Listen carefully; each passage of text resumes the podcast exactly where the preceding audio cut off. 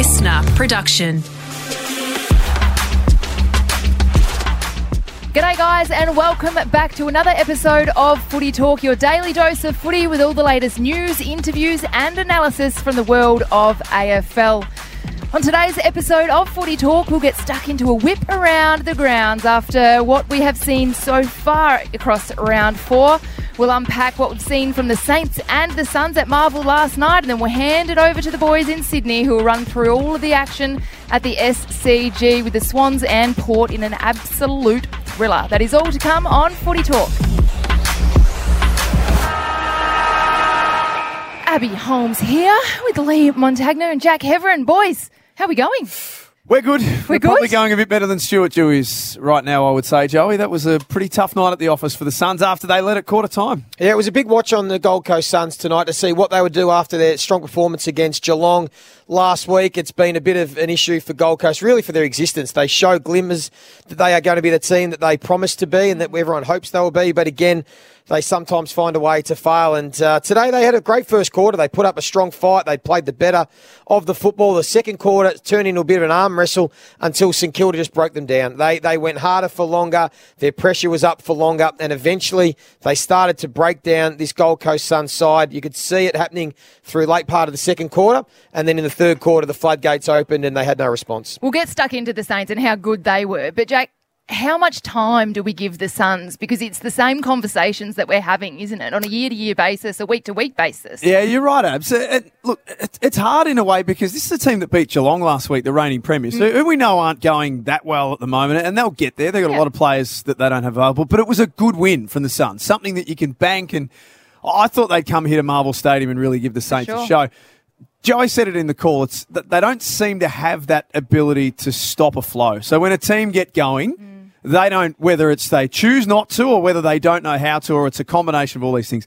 When a team gets going, that's it. It's one way traffic after that. And unfortunately for the Suns, we saw it all again tonight. And Joey, you said it in the call, and, and I agree with you. I, I, I have no idea where they're at, and Yeah. I I have no idea how they think they could possibly be playing finals this year. It's it's a hard one because I think there's a, a lot to it. It's not just one thing, and that's the hardest part. I, as I said in the call, I think there's too many passengers. It seems like they leave too too little to too few. Something's missing spiritual wise. It feels like when it gets hard, they fall away. They don't have that resolve to be able to roll up the sleeves, um, and maybe they, they need to change it up a little bit. Stuart Dew's been in the helm for a while now, and for the similar results, they just haven't been able to to take the next step the competition is getting harder and harder every year. So uh, it's not like it's you're just going to naturally progress.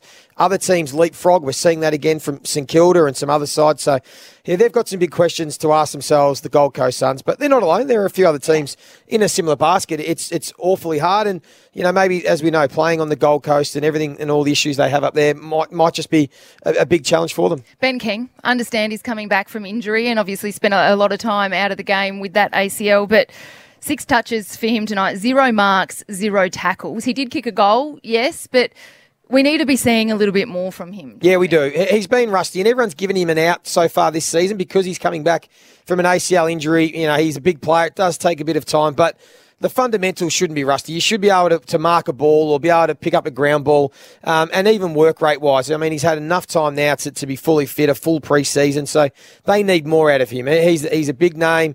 I know it's hard playing as a forward in a team that weren't providing the ball use that they probably should, but he's one of the leaders that maybe can, can need to stand up. And maybe uh, Stewie Dew might have been able to help him and get him more involved in the game, get him a bit higher up the ground, or put him on a wing for just something different because he was he was left uh, hanging in that forward line. And Callum Wilkie and Dougal Howard had their way with the forwards. On the contrary, let's talk about the positives, Yes. guys. The Saints, they are four and zip, 53 point victors at Marvel Stadium. Geez, they are a scary prospect for any opposition side. I reckon all you can ask as a fan, regardless of the sport, doesn't matter, it's cricket, footy, netball, basketball, whatever.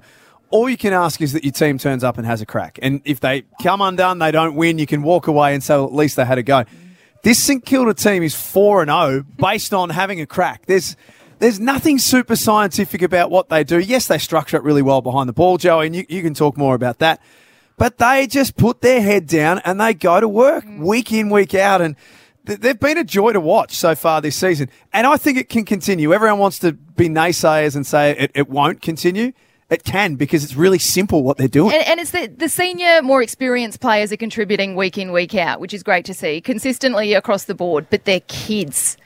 You know, Mitch Owens, what he was able to produce to last night, and um, Caminiti, and, you know, so many of the young guys coming in you can't ask for much more, can you, for what they've been delivering? No, and, and they don't need to be the ones that, that, that carry the side. They just need to play their role. And exactly. it starts and stops with the leaders who have all been excellent, but they don't have the star power with their lineup. They don't have the talent of some other teams, particularly when they're missing their two best players, Jack Steele and Max King but they're playing an even team performance. Everyone's playing their role. The you know Higgins and Butler and Brad Hill, who have been you know harshly judged at times and scrutinised, myself included, for some of their performance in previous years, are playing honest, consistent football. They're using their running power for good. You know, the midfielders are all cracking in. Seb Ross, who's been maligned as well, and Brad Crouch, they're having a crack. The defenders are standing tall. So when everybody just plays their role and doesn't have to do anything heroic, heroically, they're getting the results that they are. Abs, we need to keep an eye on something too, by the way. We're, they're 4 and 0. Joey's just been put into the St Kilda Hall of Fame, so he's now in the exalted category at the Saints. But this love affair that's developing between Leigh Montagna and Mitch Owens oh. is now becoming. Uh, it's it's alarming. I, think, I think I'm with him. I'm just representative. Oh, you're there too. I'm there too. Abbey, I'm just representative of the St Kilda fans. I am. I'm like a St Kilda fan. Mitch Owens has got options all of a sudden. Everyone's in. everyone's in love with Mitch Owens. I mean, because he epitomises everything we've spoken about. He just has a red hot crack. He's not the most talented, polished player out there, but he he'll back into every pack. He'll run his heart out. He'll do whatever the team needs, whether that's go in the ruck, whether it's compete for a high ball against mm. the big boys, bring it to ground, and then he has little moments of brilliance where he takes a big mark or a big goal. He typifies everything that's St Kilda this year. 27 disposals. Playing as a permanent forward. Five marks, five tackles. So not only is he is he doing it in the air, but as soon as the footy hits the ground, he's turning to that defensive mindset and really able to lock it in their, their forward half. So there's not too many chinks in their armour, is there? Defensively, what did they concede? 60 points mm-hmm. tonight as well. Howard, Wilkie, battle back there.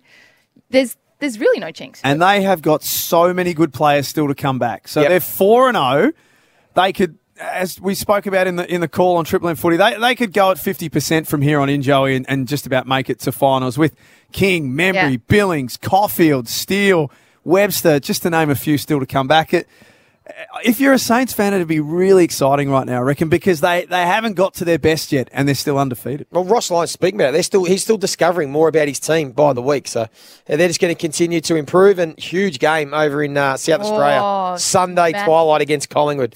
We will just touch quickly on the injury out of the game last night. Jack Bytel. I was shattered for him. He comes in as the tactical sub. He gets the opportunity. He's on the ground for eight minutes. And uh, as I said during the call, you want to come on, you want to impact, you want to earn your spot in the starting 22 next week. So, so that was really shattering to see. And he's had so many issues already. Jack Bytel, he's been in the system for five years now. He's only played eight, game number 18 tonight. He's had a long time out with his back, and they've rated him for a long time. It's kind of why they've stuck with him. So. Hopefully, it's it's not too serious, but on the other hand, Joey, it is another one to go on the St Kilda injury. Yeah, we'll know more probably tomorrow, but um, fingers crossed for him uh, that it's not too serious. Well, there was another thriller last night at the SCG with the Swans and the Power Port getting it done by two points. So we'll hand it over to the boys to dissect that one. You're listening to Footy Talk. If you are listening on Apple Podcasts, Spotify, or LiSTNR, please hit the like button and leave us a review or rating. New episodes coming your way every single day at lunchtime.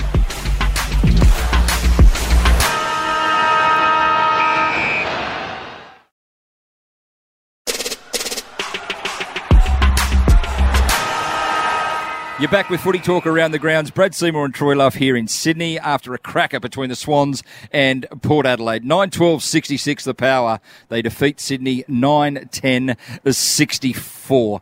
As I turn to you, Luffy, uh, the major talking points, and there are many out of this match. Um, both teams, well, it wasn't a great spectacle, but uh, a win full of resolve for Port Adelaide. It was. It was important for Port Adelaide to have a win. There's been a bit of talk back in Adelaide, uh, a bit of pressure pressure on Ken Hinkley.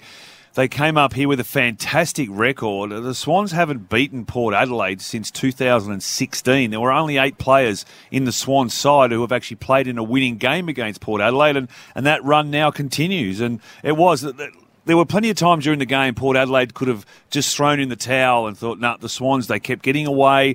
Even with five minutes to go, the Swans, they needed three goals, Port Adelaide, and they end up kicking the three goals to get back in front. So good. Neither side would have walked away here with the win saying we played well to win that. Port Adelaide won't say they played well. If the Swans won, they wouldn't have pl- said they played well to win that, but it's four points and it's very important. Uh, it took Port Adelaide about 47 minutes to kick their first goal. Sydney jump out of the gates, kick the first four of the game. Port Adelaide kick their own four. Scores level, dead level at half time, yet with Sydney a couple of injury worries. Paddy McCartin and his brother Tom.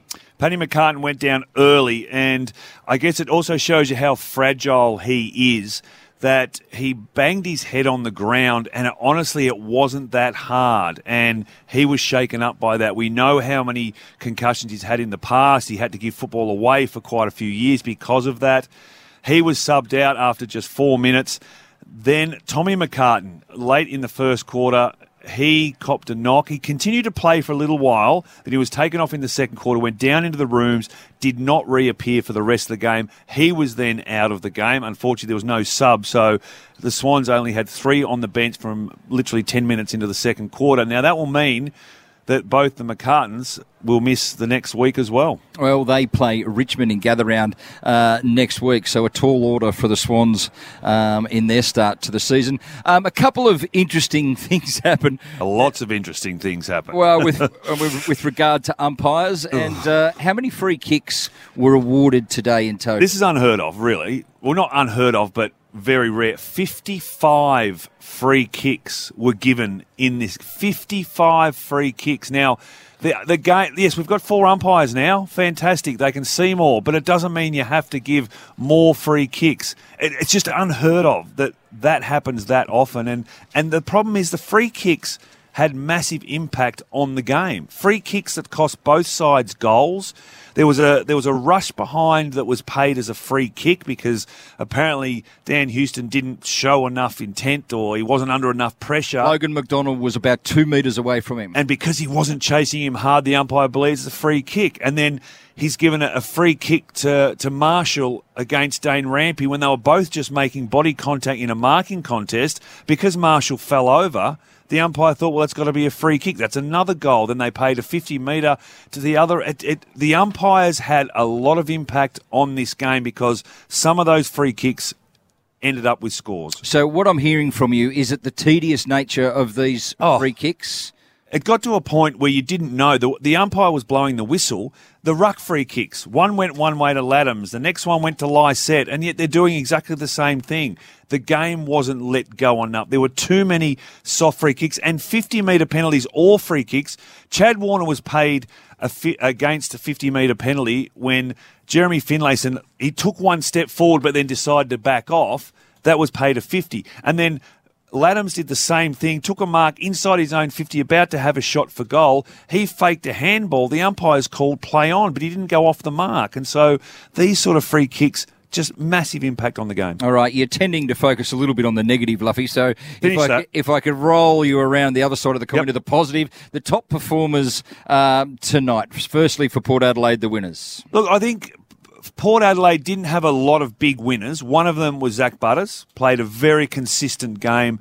I always look at players that played four quarter effort, and that's what coaches want as well. In that, with 27 disposals, kicked a goal. Aliir Aliir did a fantastic job on Lance Franklin. Lance Franklin had very little impact on this game. He ended up only having four kicks and didn't score at all.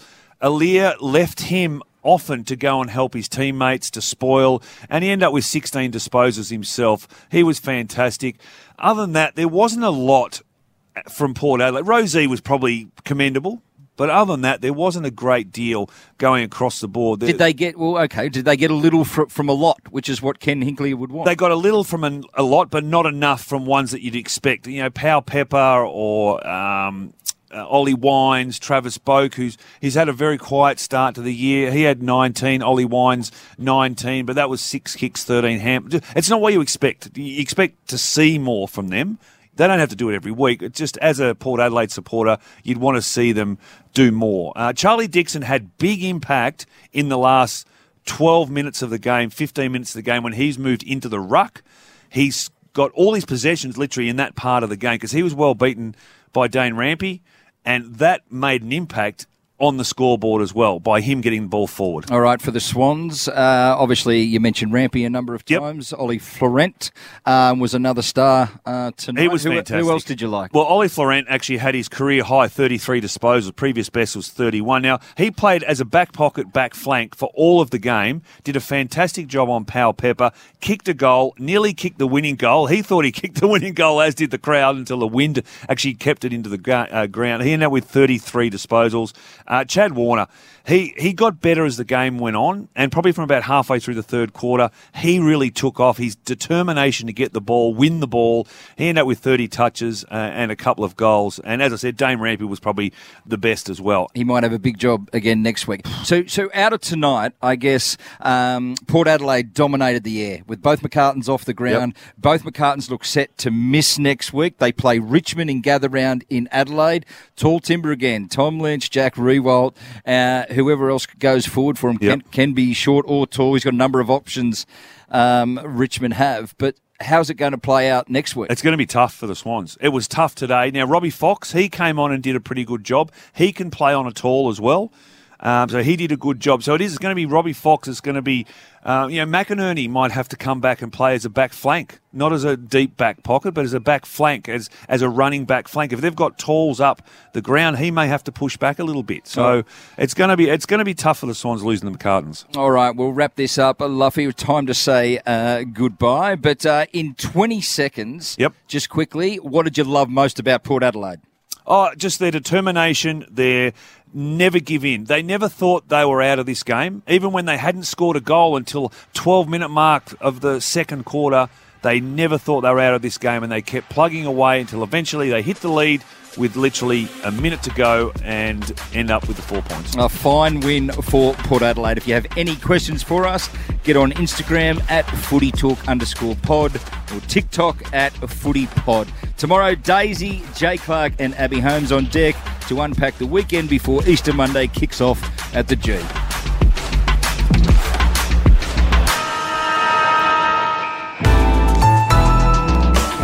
LiSTNR.